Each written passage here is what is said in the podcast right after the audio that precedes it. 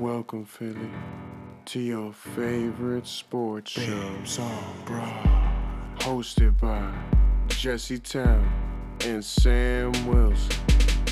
They're smart, they're sexy, and they're all Philly. So thanks for tuning in, and we hope you enjoy the show. Hello and welcome into episode number 41 of Babes on Broad. I'm Sam Wilson with my co-host Jesse Towne, and we are the Babes on Broad brought to you by SB Nation and Bleeding Green Nation. Make sure you follow us on all of our social medias at Babes on Broad on Facebook, Twitter, Instagram, and then you can find me at Sam Wills 18 on Twitter and Instagram. You can find my co-host Jesse at Run This Town with an E13 on Twitter, and then at Jessica underscore Town with an E on Instagram. Before we even move on to this dumpster fire of a Sunday night football, make sure to go check out our Babes on Broad YouTube channel. That's where you can find all our past pregame live shows. We're not doing one this week because of the late start time, the Sunday night football start time. And then also we want to just give it a break because it is very hard Not to really. get excited about Yeah, this team right now. Exactly. It's hard to talk positive. I don't even think anybody wants a Philly centered show right now. So we're just giving it a week off. We're cleansing the palate before we come back. And then and then we'll see where we go from there. We'll see what happens. Um, but yes, so they face the equally as beat up Sun or I was gonna say Sunday night footballs. San Francisco 49ers on Sunday night football in San Francisco. So they are traveling to the West Coast, which is never a fun thing for a football team to do. But the I don't want to say this is good news. These are two equally as battered football teams. The injuries on Yeah. both teams are pretty much unreal. Um, the only two I think definite uh, that we've got so far are Jimmy Garoppolo is not going to play. Nick Mullens is the starter this week, and George Kittle has been practicing so far. It looks like he is going to play. Other than that, um, Dee Ford has not practiced this week. Raheem Mostert has not practiced this week, and Jordan Reed has not practiced this week. Um, I'm not sure about Dee Ford, but I but I think Mostert and Jordan Reed are probably no goes. Um, but their injury list is pretty much as long as the Eagles' injury list, which is just so sad to look at. yeah. And that's the thing, too, is like you're looking at the injury list, and then it also doesn't even factor in for the Niners their IR, which would be like Nick Bosa. Like there are a lot of factors on their IR that are also recently out due to two weeks ago when everybody went down in that game. Yeah. Um, so it's even it does, I mean, as terrible as injuries are, it does help us out, a struggling Eagles team, even though we have all these injuries. Um, I think that's what really gives us our only fighting chance in this game at this point. But So- Eagles, I mean, so as we're recording this, it's Friday at twelve fourteen. So there is no uh, report for Friday's practices yet. We don't know who who's practicing, who's not practicing, what have you. So as of Thursday, the did not practice list was JJ Arcega-Whiteside with a calf injury, Deshaun with his hamstring, Alshon with his foot. However, Alshon was limited on Wednesday, so I don't know if they're just trying to get him ready for Sundays to see if he can play. Um, Well, wasn't his original like when he was on the IR to start the season? Wasn't he originally expected to come back in October? Because it's now October second currently, so it shouldn't be that long from now that we see him. No, and he started practicing a couple weeks ago. So he and I Yeah. think he seemed to look good so far. So maybe that's just a kind of precautionary thing, especially because they have literally no receivers right now. Um, they want to make sure that he's good to go. Who Um, would have thought that Howie's one good move this season that ends up working out is not trading Alshon because he wasn't able to? I still don't see that as a good move. I can't, I can't believe that ev- our saving grace right now is hoping Alshon Jeffery can play. right. Um, Avonte Maddox uh, did not practice with an ankle injury. Jason Peters is sick. Jamon Brown is sick. John Hightower is sick. And Trevor Williams was out with a rib injury. I don't know what illness is going through the locker room, but that's Right. that. And then Rudy Ford, Lane Johnson, and Miles Sanders were all limited in practice. Um, good news is Fletcher Cox uh, was full was a full go, so that kind of oblique abdomen injury that he's been battling seems to be at least a little bit better, and and he should be fine. Playable. Yes, the Eagles are riddled with injuries, but so are the 49ers. So injuries not an excuse this week. This week I mean, uh, you, at the end of the day, we still have our starting quarterback. Stopping you there. Please go ahead. Did you see how they were doing the matchups for the NFC East this week on one of the shows on ESPN? And they did Eagles at 49ers, and they had freaking Nick Mullens' picture as the icon instead of Carson. Do you see that? I didn't see it, but I'm at this point. They had Nick not- Mullens over Carson. I just want to die a little. Yeah, they had Dak, they had everybody else, all the other matchups, their prime quarterback, and then Nick Ugh. Mullens over Carson Wentz. Jeez.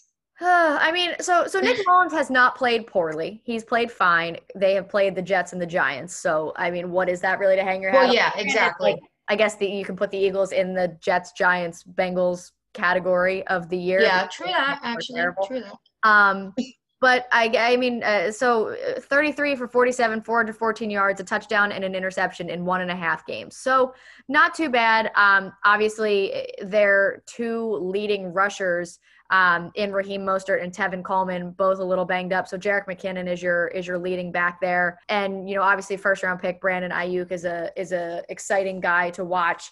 Um, he's a guy who I would have been happy having on the Eagles as well.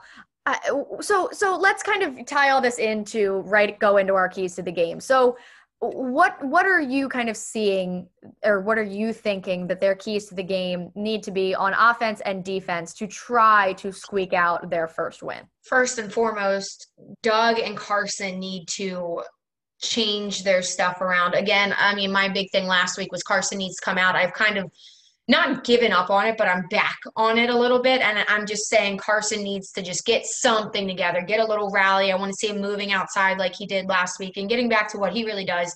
And with that being said, I think a lot of pressure is on Doug this week with his play calling. He needs to utilize all the injuries on the other side of the ball. And then that goes for the defense as well. Just utilize injuries all around for this team.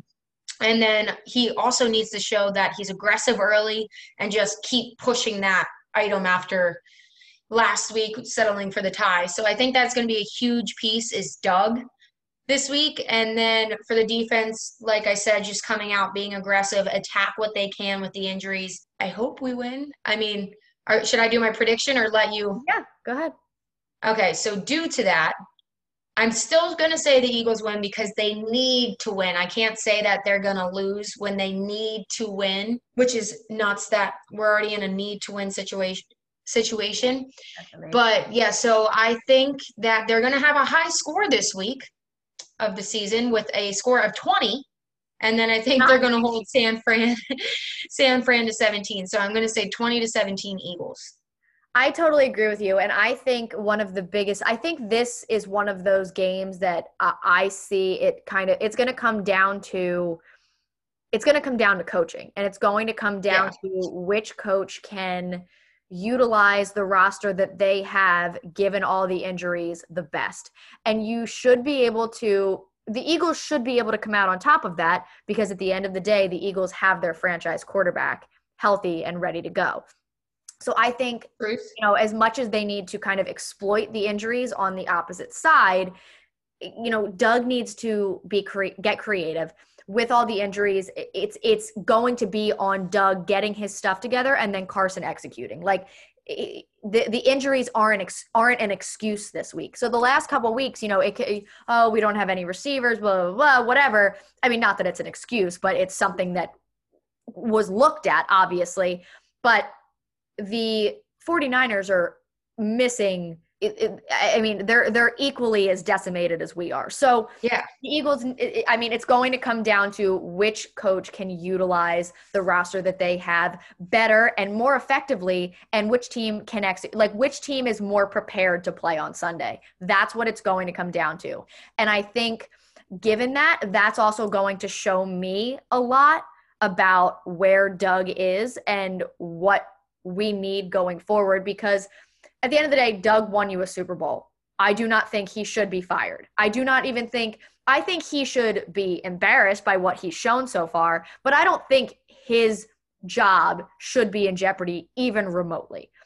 I agree. I now, if this was next season and it's two consecutive seasons, then especially with different Owen with an Yeah. essentially 0 and 3 start, not yeah, But to me, this is, I mean, I think he needs an offensive coordinator.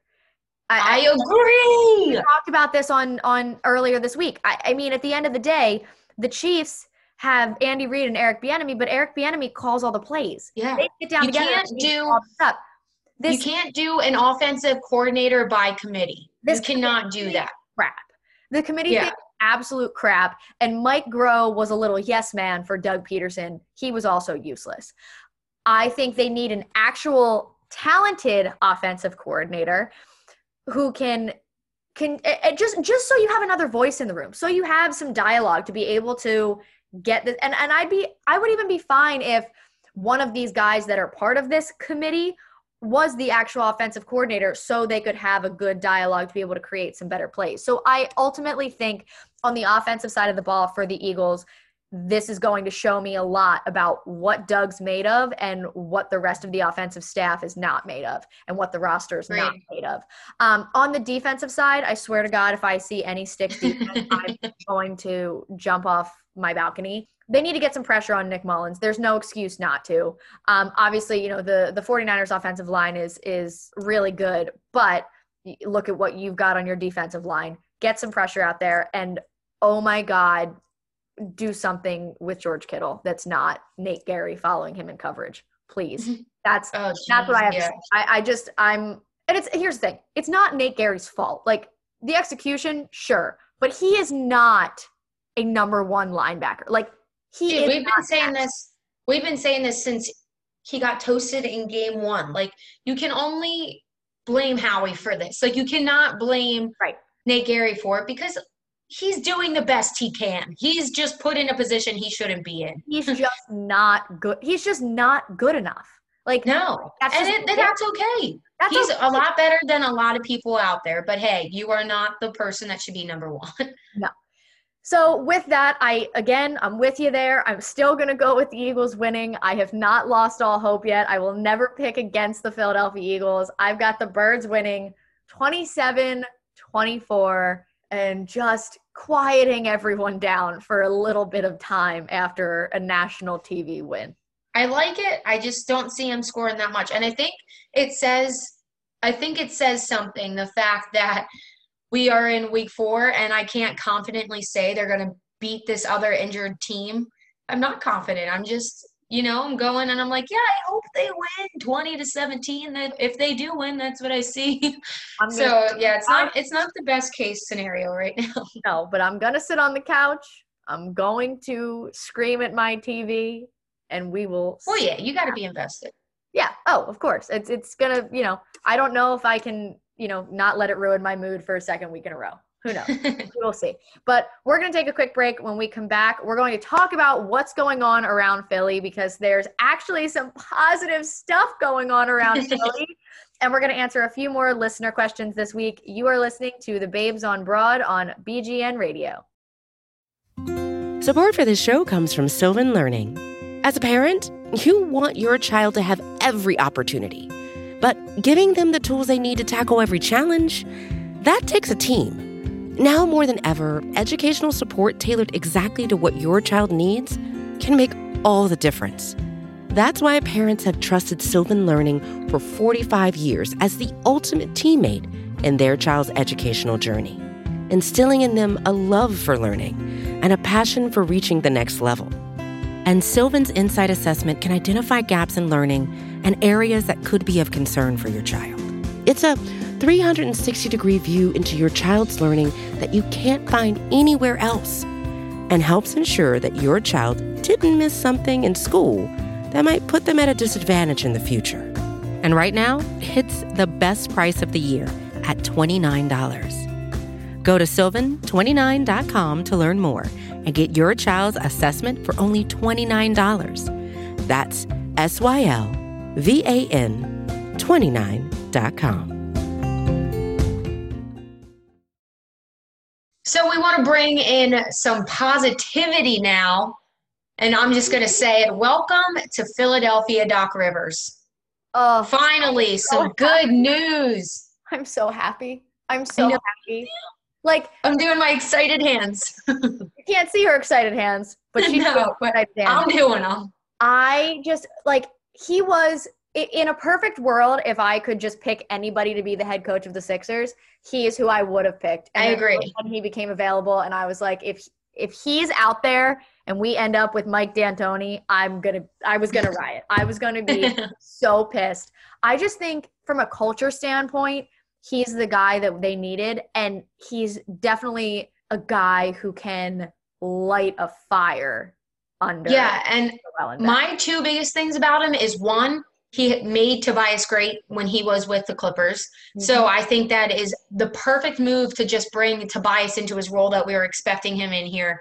And then two, the biggest thing about um, Brett Brown was the fact that he was too friendly, and the like everybody, well at least everybody said that the team just valued him more as like a friend and actually like didn't see him in that leader role. I think Doc Rivers with his repertoire and his name and everything, he's going to come in right here and he demands that respect right away because of everything he's done and proven that he can do.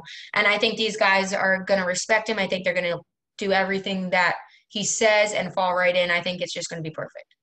I agree.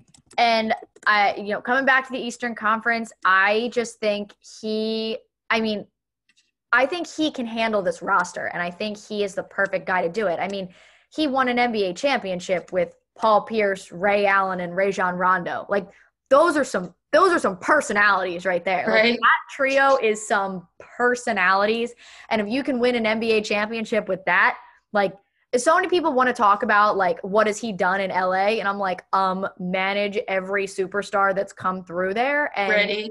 get screwed over by Chris Paul's injuries and poor teammateship like I, I just went to say right and literally and I said righty so nice. just wanted to but I totally my, with what you said about Tobias Harris. I think that's the most underrated part about this move, and I think it's something yes. people aren't talking about enough because everyone wants to talk about Ben and Joel, which absolutely true. He's had mm-hmm. highest of praise for Ben and Joel, and I think he would be a great guy to bring in here. Yes, I think he's perfect for them. But then you add in the Tobias Harris thing, and obviously they've invested so much money in Tobias. But also, I think that from a a team standpoint, like he is really developed into their leader, like on and off the floor, and he's that mm-hmm. leader. We've talked about how Joel Embiid, like he's just a goofy personality. Like he's not necessarily yeah. a leader, and Ben's just more quiet.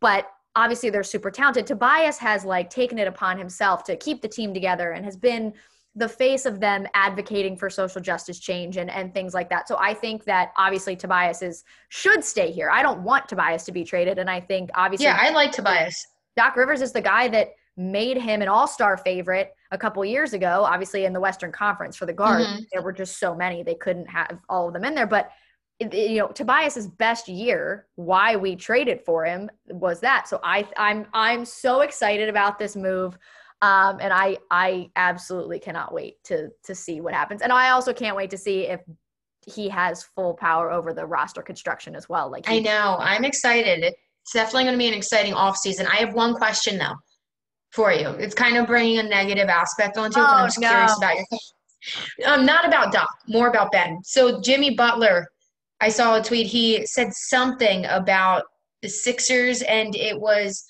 that Ben Simmons didn't have the mindset that him and Joel had. It was more lackadaisical, he said. So what do you think about that? Does that concern you that he thinks that Ben kind of doesn't have that winning it mindset? Because I don't I haven't seen that if that makes sense. Like, yeah, I, it's concerning that he thought so. Also, not everyone is going to be up dribbling a basketball at 3 a.m. But I think a lot, I think a big part of why he said it was because when he was with the team, that's when Ben was doing his whole being with Kendall Jenner and being a super, you know what I mean? He was sure. more in the tabloids than he was on the court in the Sure. And I I just think like I haven't I haven't seen that. You know what I mean? Like until I see it on the floor when I'm just like, oh, Ben's out there being lazy, I don't see that. And I understand how there were times, especially in the Toronto series, where Ben looked disengaged because he didn't have the ball in his hands and he couldn't really do much else from an offensive standpoint. And he still needs to grow that part of his game, obviously. But again, I think with some better shooters around them, there's a mm-hmm different kind of situation there. And I think that's something that Doc can work with effectively. Also, could be the Brett Brown thing needing a new voice in the room. There are a lot of things that could go into it. And I don't want it to sound like I'm making excuses, but on the floor, I have not necessarily seen that yet. Like I don't think he has that like killer instinct that Yeah. like Jimmy Butler does, but I don't think I don't see him on the floor like like I don't see him taking plays off. You know what I mean? No, and I, I like that you just said killer instinct because I think because it did bring a little bit of concern into me because I was like, hmm, like maybe I can see that, but the fact that you said killer instinct is exactly the word I was lacking because that's kind of what I don't see from him. I don't necessarily think he's being like lackadaisical and doesn't care. Yeah. I just think he doesn't have the instinct that Jimmy Butler does, right. you know, and I which is that killer instinct. Right. And I I think it's interesting that he said that the same instinct that him and Joel did because I don't really have I haven't seen that from Joel either. Yeah. So so I think that's why I don't really have a concern because it seems of more like a personal issue with Ben Simmons and like Mhm. having a good relationship with Joel than anything else because I don't I don't see anything from Joel that I don't see from Ben and I don't see anything from Ben that I don't see I don't see anything from Ben that I do see from Joel if that makes sense. Like the the the Besides the mentality- tabloids. yeah, the mentality or killer instinct or whatever you want to call it, like I don't see much difference in what they do and do not have. I agree with that. So that's kind of why I, why I'm kind of like mm, like that seems like Jimmy just like having an issue. Yeah. Um, and then on The a sad Phillies. note, the Phillies Yeah. suck. To keep going down. Um, to keep going downhill. Sixto Sanchez starting in a playoff game before Aaron Nola. That's disgusting. Another Ah! injury plagued season, but the fact that everything happened that needed to happen for them to get into the playoffs, aside from them winning their own game, it's Dude, frustrating. they needed to go within the last eight games. They needed to go two and six, and they won one and seven. What it's disgusting. So is Bryce like? And then you're gonna tell me, you're gonna tell me after Sixto Sanchez is starting in a playoff game before Aaron Nola that you got what you wanted out of JT Realmuto. What? So that's going to lead us into our first listener question. At Ari Blue PXP asked us, why weren't Matt Klentak and Andy MacPhail fired after the final out? And honestly, I think it's because exactly what you just said. The organization does not value winning. All they want to do is sign players to attract fans to come to the park, buy tickets, buy merch, and they don't actually have any desire to build a winning team. They told you by they told you that exactly with that reaction to JT Realmuto. Oh, well, we signed up for two years of JT and, you know, we knew that was pretty much it. Well, you did nothing else to supplement. If that was your mentality, you should have been a win now program. You did nothing else to supplement that. And instead you were like, well, if we make the playoffs, we do. If we don't, we don't. They don't value winning. They don't care about winning. They All don't. care about is making money. And that's absolutely infuriating. And if that's the case, I want nothing to do with this team Yep. because we're Philly. We need winning. We can't stand this constant losing. Like, I don't care if we have the best roster and the biggest names. If they can't play, I don't care. Like, that is absolutely idiotic if that was the thought process, was just to get give away your best pitching prospect who's already making a big impact down there eh, with the Marlins, and then just freaking get JT for two years, and yep, that's good enough for us. Like we don't need him, even though, and it's not. And the thing that's so infuriating about it as well is the fact that like JT was one of your most, if not the most consistent player you had all season on all sides of the ball. Yes. Like, not only is he a great catcher, he's the best in the league catcher, which makes him the, a great leader, and then he also is a great hitter. Like, it just, it doesn't make any sense to me besides being cheap and not caring. Yeah. I mean, he, And I'm concerned about it too if he even wants to be here anymore because I sent you I his wife. No, his wife put on their story something like, Thanks, Philly. Like, we enjoyed everything that you had, like, all the love you gave to us, like, thanking the fans. And mm-hmm. as soon as I saw that, I was like, Yeah. they don't even care about being here anymore. And I do not blame them. But, geez, man, it is. That's going to be the stupidest move in Eagles history. I mean, Eagles in Philly's history, I think, if they let him go. I really just think that Stupidest move They- ever. I mean, So like we talk about like the Zach Ertz thing, right? And it's like Zach Ertz is one of the top tight ends in football. But I can see obviously I want them to resign Zach Ertz and give him the extension, but I see I can understand the uh, the opposite argument, right? Yeah. JT Realmuto is quite literally the best catcher in baseball by far. By far in every aspect of the game and you are literally going to just crap that away. And with that comparison, Jess, so okay, like I want Ertz here. I think he should be here. But if you get rid of him, it's for the argument that you still have Dallas Goedert, who can replace him and fit in pretty close. You know what I mean? Sure. Like he's still a great. He's going to be a great tight end in the league. Except but the if you if you get rid of um JT Realmuto, you don't have that in catching. What are you saying? That Knapp is as good as JT Realmuto? No. It's laughable. Yes, like so you don't have oh gosh, now I'm doing frustrated hands. Like it's just so frustrating. Okay, so I hate them. They need to be gone. At Jeffrey underscore bar asked us who is in the worst shape over the next few years? Eagles, Sixers, or Phillies? Sixers no longer in the worst shape. No, they're, they're no this conversation now. I agree. What do you? Think? Um, Eagles. I think Howie's on the hot seat. I hope it's not the same case so I think that um, Eagles, it's going to take a little bit until they rebuild. But right now, if they if the Phillies, which looks like they're getting rid of JT Realmuto, I think that the Phillies would be in the worst case scenario, which is so terrible to say after they gave all that money to Bryce Harper for 13 years to just like oh my gosh and even like now it's giving me flashbacks how you even just said like brought up um if you're only going to have JT, why bring him in for two years if you weren't in win, win now mode? Why do that? Yep. So I, that you literally could sell tickets. It just, it's nuts to me. I think that I don't know if I can answer that question until after the Eagles play on Sunday. I agree. That and the fact that we need to see where the Eagles because we it could be another the same situation. Like I mean, obviously both GMs are really should not belong right now.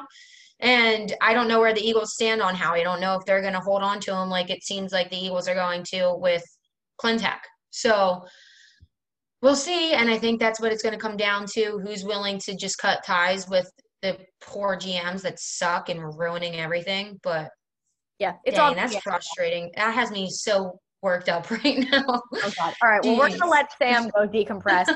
thank you for listening to episode 41 of Babes on Broad. As always, thank you to SB Nation and Bleeding Green Nation. Make sure to subscribe to Bleeding Green Nation wherever you get your podcasts. Leave a five star review, leave a written review. And don't forget, there will not be a pregame show this week, but you can still find our recipe of the week and drink of the week on our social medias on Sunday. So keep an eye on that. But until next week, you're the Babes on Broad on BGN Radio. Go Birds. Babes on Broad.